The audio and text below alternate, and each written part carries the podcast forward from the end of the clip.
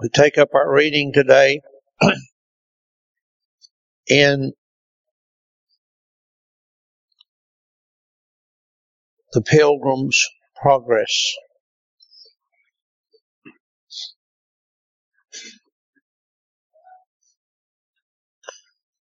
We take up the reading where great heart and Valiant for Truth are having discussions, talking, and Valiant for Truth has given his testimony.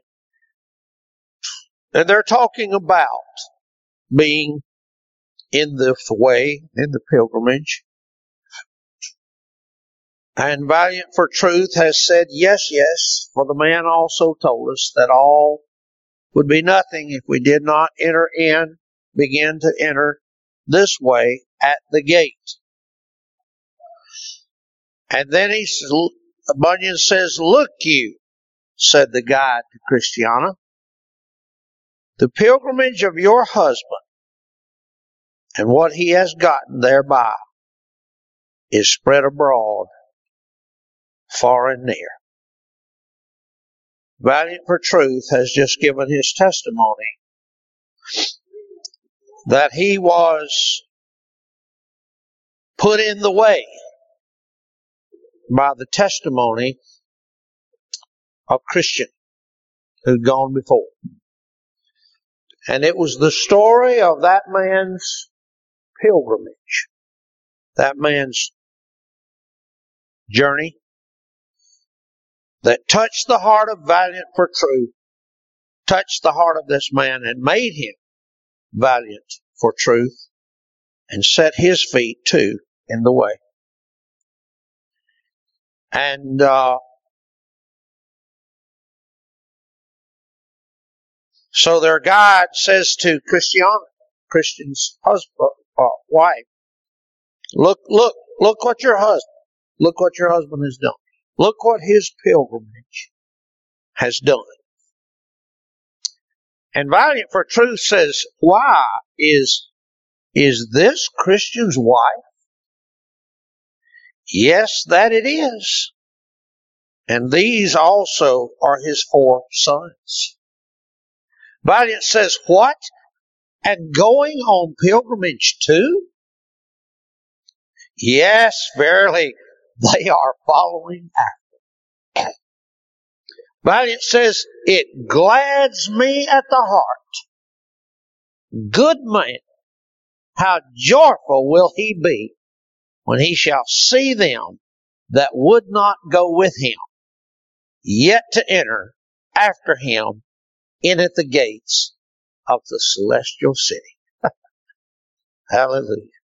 Oh, how Valiant says how happy he's going to be when he sees that these that wouldn't follow while he was living are yet now following to that city.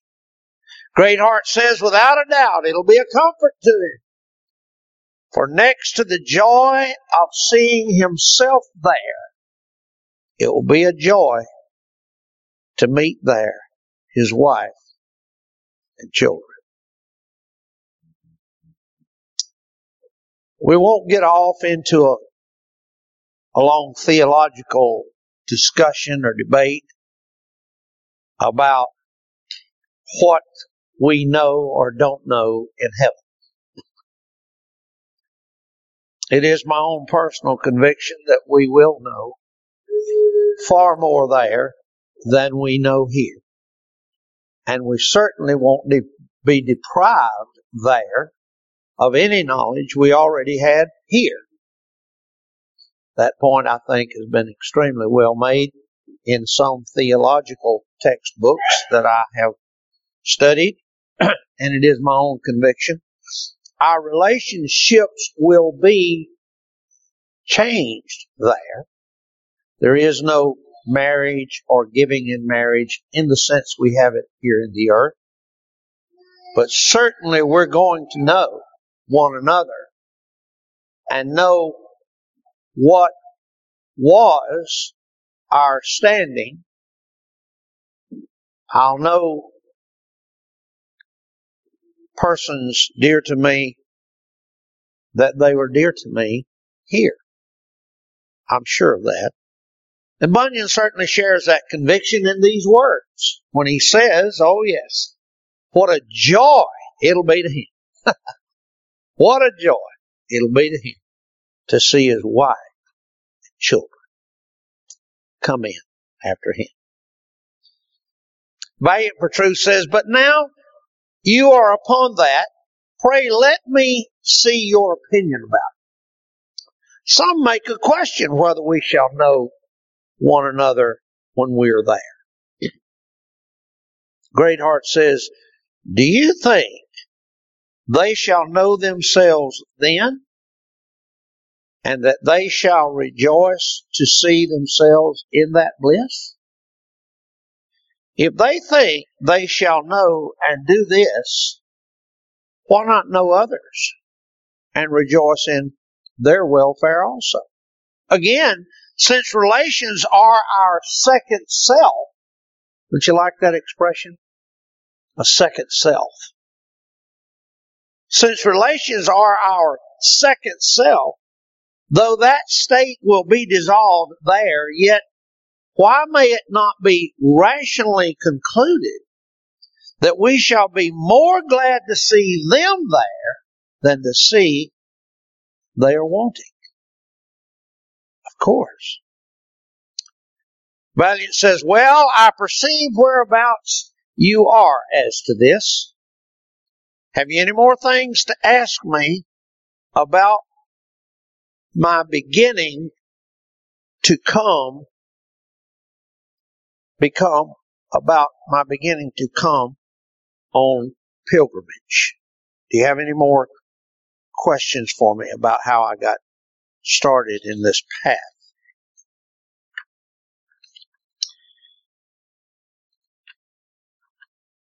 On laying himself open to further questioning, Ivimey said, A sound Christian is not afraid to be examined and sifted to the bottom.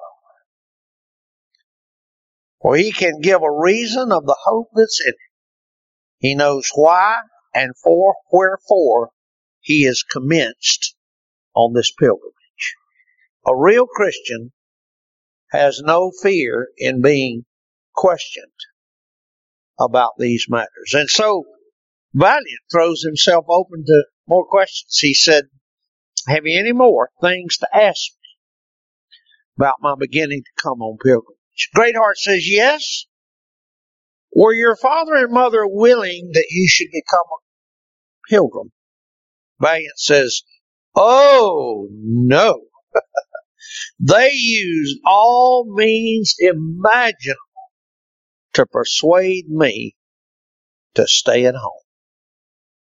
Hallelujah. It's blessed when children are reared in godly home and pointed to heaven.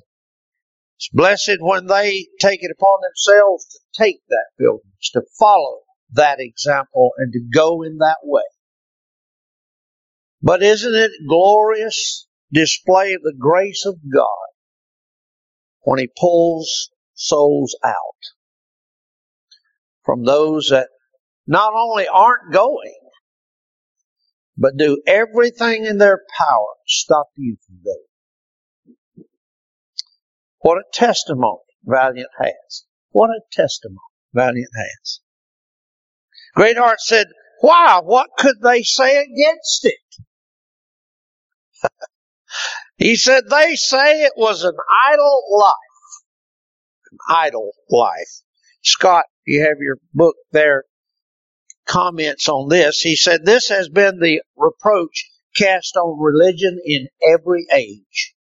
Pharaoh said to Moses and the Israelites, Ye are idle, ye are idle, therefore ye say, Let us go and do sacrifice to the Lord. Pharaoh accused Israel of this when they said they wanted to go and serve the Lord. Pharaoh said, You're just idle. You just don't want to work. Then Scott says men naturally imagine that time spent in the immediate service of God is wasted. That's what sinners think. They would ask you, why, why do you go to church?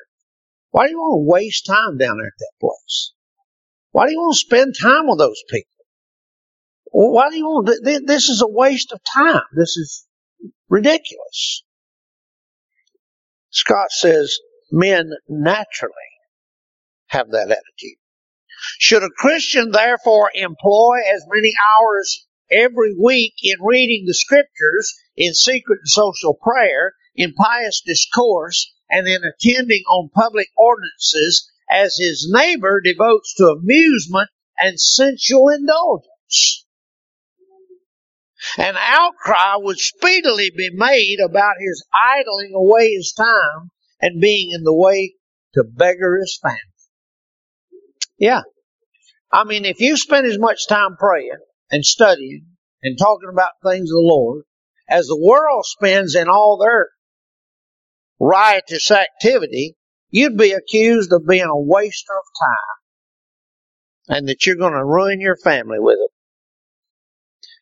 As this must be expected, it behooves all believers to avoid every appearance of evil and by exemplary diligence in their proper employments, a careful redemption of time, a prudent frugality in their expenses, and a good management of all their affairs, it would behoove them to put silence to the ignorance of foolish men.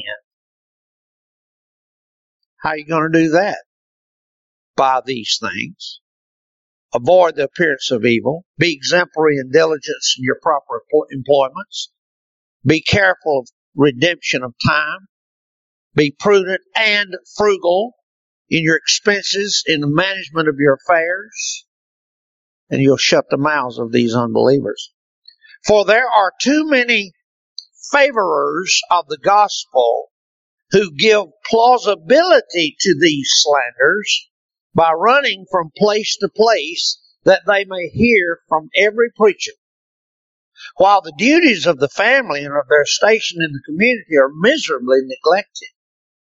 They walk disorderly, working not at all, but are busybodies. From these we ought to withdraw, and against such professors we should protest. For they are ever learning, but never able to come to the knowledge of the truth. So Scott says, look, this, this charge is as old as time. It's been in every age, and it will continue. But you be careful that you don't give any plausibility to this charge. You be careful that you don't make this charge look valid by the way you conduct your life. God's people should be a diligent people, a working people, a busy people because the world has always accused us of having an idle life and that the gospel makes men worthless. So what could they say against it? Greatheart asked. And Valiant said, well, they say it's an idle life. And if I myself were not inclined to sloth and laziness, I would never countenance a pilgrim's condition. Greatheart said, And what did they say else? Why, they told me that it was a dangerous way, yea, the most dangerous way in the world, say they, as that which the pilgrims go. Hmm. Did they show you wherein this way is so dangerous? Oh, yes. And in many particulars. Name some of them. Well, they told me of the Slough of Despond, where Christian was well nigh smothered. They told me that there were archers standing ready in Beelzebub's castle to shoot them, shoot them who, who standing re- uh, who should knock at the wicket gate for entrance. They told me also of the wood and dark mountains, of the hill difficulty, of the lions, and also the three giants bloody man, maul, and slay good. They said, moreover, that there was a foul fiend haunted the valley of humiliation, and that Christian was by him almost bereft of life. Besides, said they, you must go over the valley of the shadow of death, where the hobgoblins are, where the light is darkness, where the way is full of snares, pits, traps, and gins. They told me also of giant despair of Doubting Castle and of the ruin that the pilgrims met with. And further, they said I must go over the enchanted ground, which was dangerous. And that after all this, that after all of this, I should find a river over which there was no bridge. And that the river did lie betwixt me and the celestial country. Greatheart said, and was this all? No. They also told me that this way was full of deceivers, of persons that lay in wait there to turn good men out of the path. And how did they make that out? asked Greatheart. They told me that Worldly White, Mr. Worldly Wise Man did lie there and wait to deceive. They also, they said also that there were formality and hypocrisy continually on the road.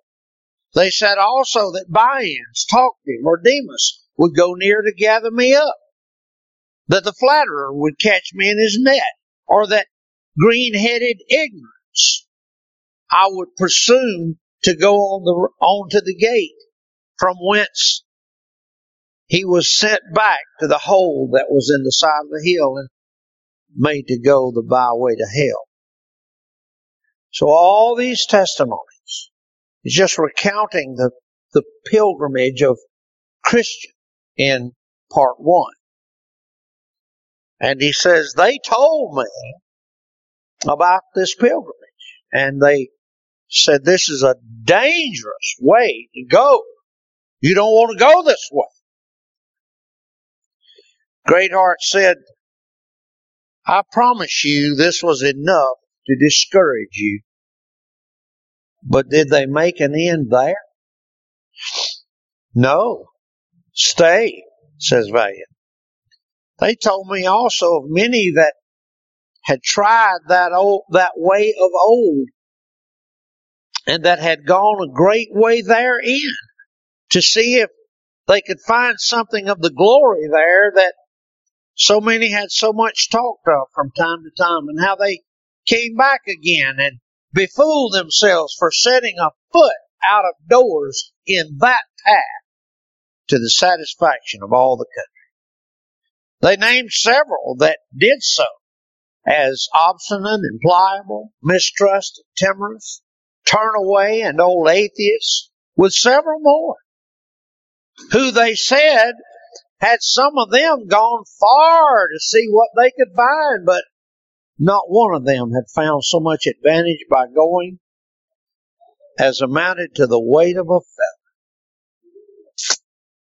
Greatheart said, said they anything more to discourage you? Is that not enough? Is that not enough?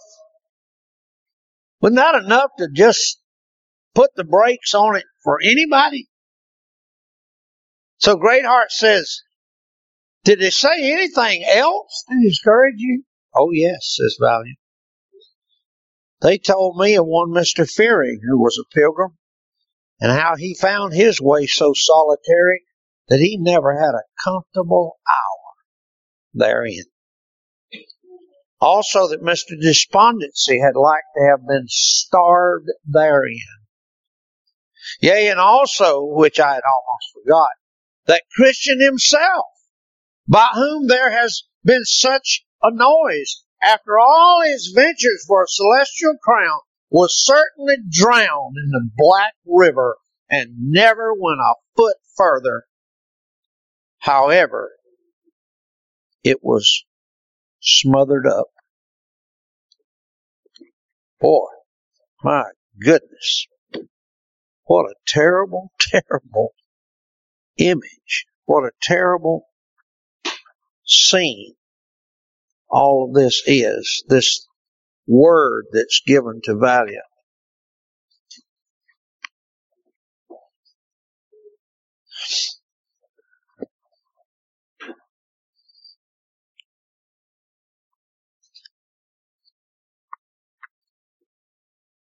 There's a photograph uh, there's a photograph. Uh, well, actually, it's a woodcut. It's printing. It's a woodcut in uh, McGuire's volume. Uh, I'll put it up here uh, on the table afterwards if you'd like to see it. there's many woodcuts, and I don't share all of them, of course. There's one woodcut that, uh, if you'd like to look at later, it's very uh, full of emotion. Uh, the artist has tried to capture the scene there in uh, Valiant's home as he's leaving and setting out on pilgrimage. And the scene is of his father entreating with him and his mother's on her knees and she's begging weeping. It's full of emotion. It tries to capture the uh, the strength and power of the those that are loved ones who try to hold you back from the pilgrimage. Uh, it's very strong, very strong emotions. Those of you that are in homes where you have unbelieving spouses or relatives, or you came from homes where they were unbelievers, you'll understand something of what Bunyan is describing and this artist tried to capture of that, the power and strength of that, that pull trying to hold you back. It's a powerful thing. It's no small thing. It's nothing to be trifled with. It's painful. It's extremely painful for the believer who is purposed to go on this pilgrimage and to walk in this journey. And uh, Valiant for Truth has graphically described the whole thing. And uh, in addition to that, I wanted to share that one image that tries to capture it. You have to take a minute and focus and look at the details of the picture to to realize the, the pathos that's involved in it. Scott himself had this to say Worldly people, in opposing the gospel, descant abundantly on the folly and hypocrisy of religious persons. They put, pick up every vague report that they hear to their disadvantage and narrowly watch for the halting of such as they are acquainted with.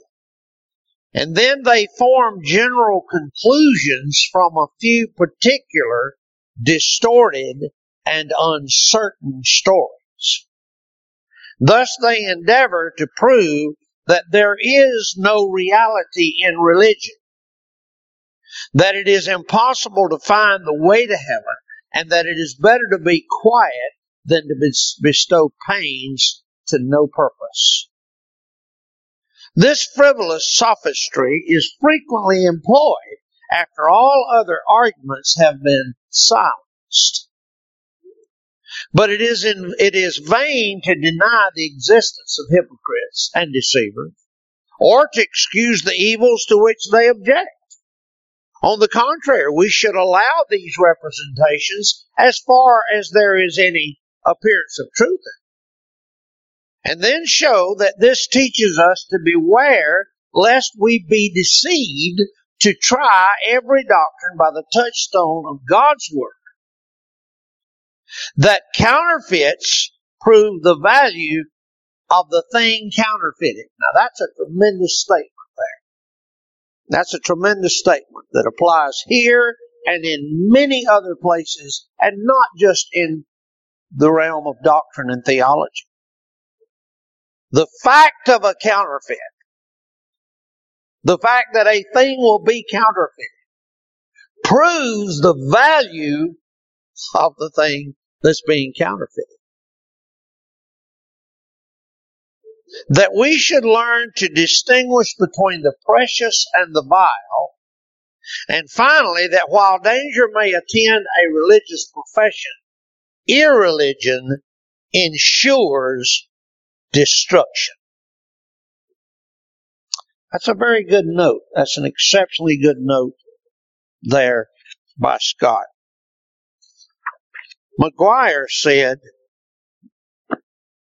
the narrative of this man is elicited in course of conversation reveals a remarkable ordeal of Christian consistency in running the race. He had come out of darkness. Dark land was his native home. Into this dark place, the light had shined in the visit of tell truth. Whereas here is the message of God by the hand of one of his servants, pouring a flood of light upon, upon at least one dark heart, the heart of the man who became valiant for truth. The experiences of the Christian and his pilgrimage were the means of attracting the man's affections toward the narrow way. And thus the spiritual biography of one man, the spiritual biography of one man may become the prolific seed of many newborn souls. This citizen of Darkland received the light and believed the tidings. For both light and tidings were revealed by tell truth. And now, see the ordeal of the test and trial through which this newly enlightened convert is called to pass. He alone has received the light. All else is dark in darkly. Even within, within his own home, he meets not sympathy, but opposition. All the harder to resist, seeing it proceeded from those whom he was bound to obey in all necessary matters of filial duty. McGuire brings our hearts to capture something of the gravity of this testimony. The gravity of this man valiant for truth. What a desperate, difficult place he finds himself in. And why? Because light, light shined in dark land into one dark heart. Greatheart says, and did none of these things discourage you? Valiant says, no. They seemed but as so many nothings to me. Greatheart says, how came that about? Valiant says, why? I still believed what Mr. Tell Truth had said and that carried me beyond them all. Simple faith had been born in his heart, and he believed. He believed. And it didn't matter what anybody said, he believed. Greatheart said, Then was this your victory? Even your faith? Valiant says, It was so. I believed, therefore came out, got into the way, fought all that set themselves against me, and by believing am come to this place. Hallelujah. What a testimony. What a testimony. Then Bunyan has this point. Who would true valor see? Let him come hither. One here will constant be come wind, come weather. There's no discouragement shall make him once relent his first avowed intent to be a pilgrim. Whoso beset him round with dismal stories, do but themselves confound his strength, the more is. No lion can him fright. He'll with a giant fight, but he will have a right to be a pilgrim. Hobgoblin nor foul fiend can daint his spirit. He knows he at the end shall life inherit. Then fancies fly away. He'll not fear what men say. He'll labor night and day to be a pilgrim. we have a term for that in our theology. It's called effectual grace. Effectual grace.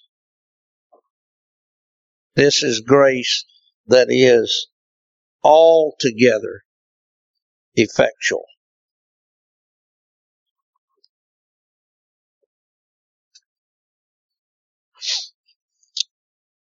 Alexander Whyte had some very insightful things to say about this scene.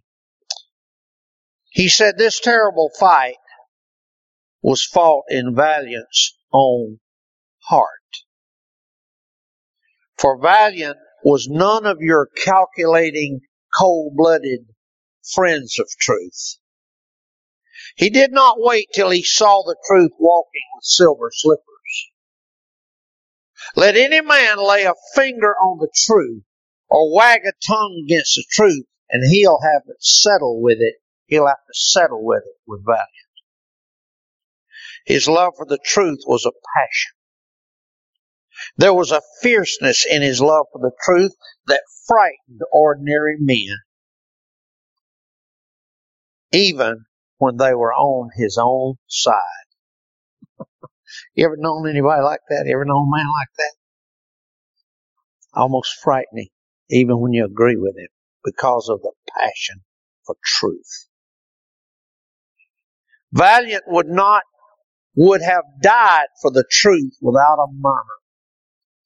But with all that, Valiant had to learn a hard and cruel lesson. He had to learn that he, the best friend of truth, as he thought he was, was at the same time, as a matter of fact, the greatest enemy that truth had. He had to take home the terrible discovery that no man had hurt the truth so much as he had done. Save me from my friend. the truth was heard to say, as often as she saw him taking his weapons in her behalf. We see all that every day. We see Wildhead at his disservice of the truth every day. Sometimes above his own name, and sometimes with grace enough to be ashamed to give his name in the newspapers, sometimes on the platform, sometimes in the pulpit, sometimes at the dinner table, but always to the detriment of the truth. In blind fury, he rushes at the character and the good name of men who are were servants of the truth before he was born. He's criticizing now, if you hadn't picked up on it, he's criticizing some men of his day, their their tendencies to liberalism and condemnation of solid men. These are supposed to be friends of truth. But he says up here, Lord, save me from my friends. In blind fury, some of them rush at the character and the good name of men who were servants of the truth before they were born, whose shield he's not worthy to bear. How shall Wildhead be got to see that he and the like of him are really the worst friends the truth could possibly have? Will he never learn that it's his wild bull goring at men and at movements? He's both hurting himself and hurting the truth as no sworn enemy of the truth ever could. Will he never see that an insolent fool, he, what an insolent fool he is? To go on imputing bad motives to other men when he ought to be prostrate before God on account of his own heart? More than one wild headed student of William Law, you students of history know who William Law was. More than one wild headed student of William Law has told me what a blessing they got from that great man's teaching on the subject of controversy. Will the wild heads here tonight take a line or two out of that peacemaking author and lay them to heart? My dear, he wrote, take notice of this, that no truths, however solid and well grounded, will help you to any divine life, but only so far as they are taught, nourished, and strengthened by an unction from above.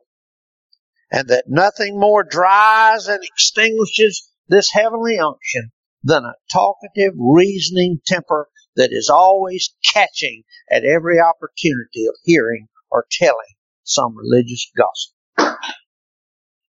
Stop your ears, shut your eyes to all religious tales. I would no more bring a false charge against a deist than I would bear a false witness against an apostle. And if I knew how to do the deist more justice in debate, I'd gladly do it. And as the gospel requires me to be glad to see the piety, equity, strict sobriety, and extensive charity in a Jew or in a Gentile as in a Christian. As it obliges me to look with pleasure upon their virtues and to be thankful to God that certain persons have so much of true and sound Christianity in them. So it cannot be unchristian spirit to be as glad to see truths in one party of the Christian life as in another, and to look with pleasure upon any good doctrine that are held by any sect of Christian people, and to be thankful to God that they have so much of the genuine saving truths of the gospel among them. Selfishness and partiality are very inhumane and base qualities, even in the things of this world, but in the doctrines of religion, they are far baser yet. So he goes on and on talking about the importance of defense of the truth, of the truth, but not fearing to acknowledge it wherever it's found. Wherever it's found. Be valiant for truth. I think there's some wise insight in that. So Valiant has given his testimony that he will go on this pilgrimage and that he will not be detained no matter what. His loyalty, his duty of obedience to his parents notwithstanding, he will not be deterred from this pilgrimage. He will to be a pilgrim. Bunyan says in three verses of this poem. He'll not fear what men may say. He'll labor night and day to be a pilgrim. And it is labor night and day. We open it up for you. Comments, questions, thoughts.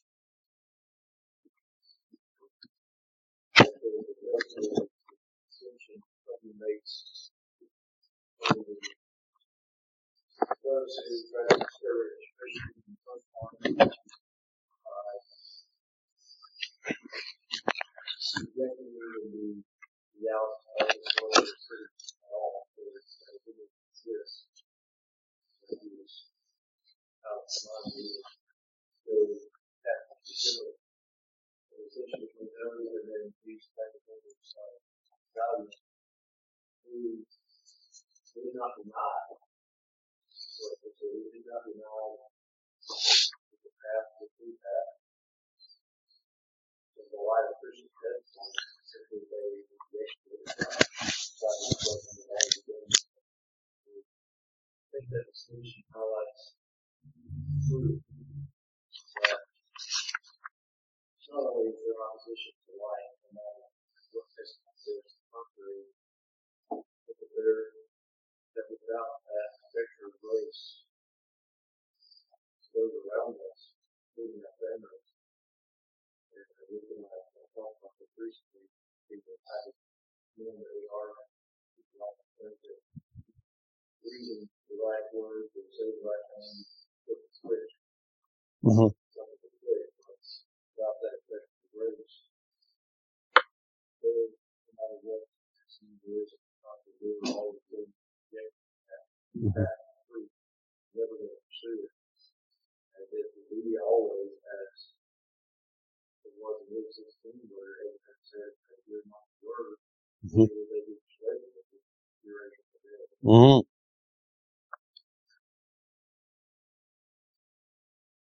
We see the operation in Valiant for Truth. We see the operation of effectual grace in his parents equally. We see the result of not experiencing effectual grace. All they can see is everything that's wrong, some of which was true in their analysis of the pilgrim path. But they are not wrought upon by effectual grace. They have not received light in this dark land. And so they remain unconvinced in the space, in the face of everything they see. They remain unconvinced.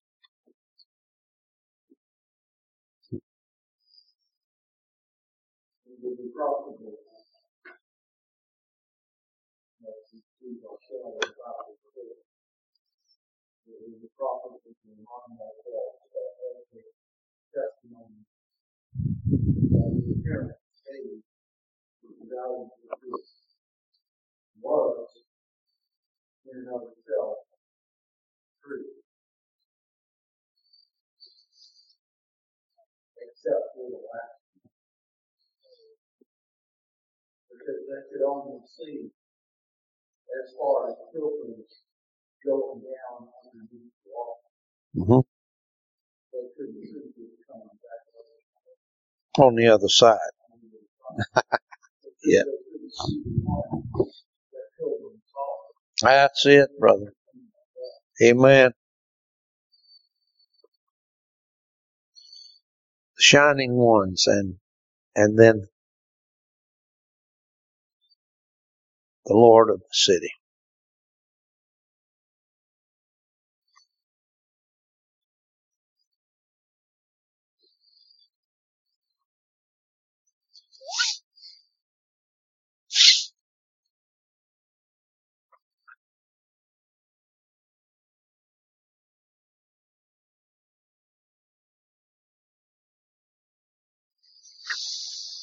Could not be stopped. That's effectual grace. And you remember, Pilgrim's own testimony of his leaving of the city of destruction. His, his was not that much different. he finally just stopped his ears and ran out crying, eternal life, eternal life. Just, there's ever, nothing, nothing matters anymore here. None of this matters anymore.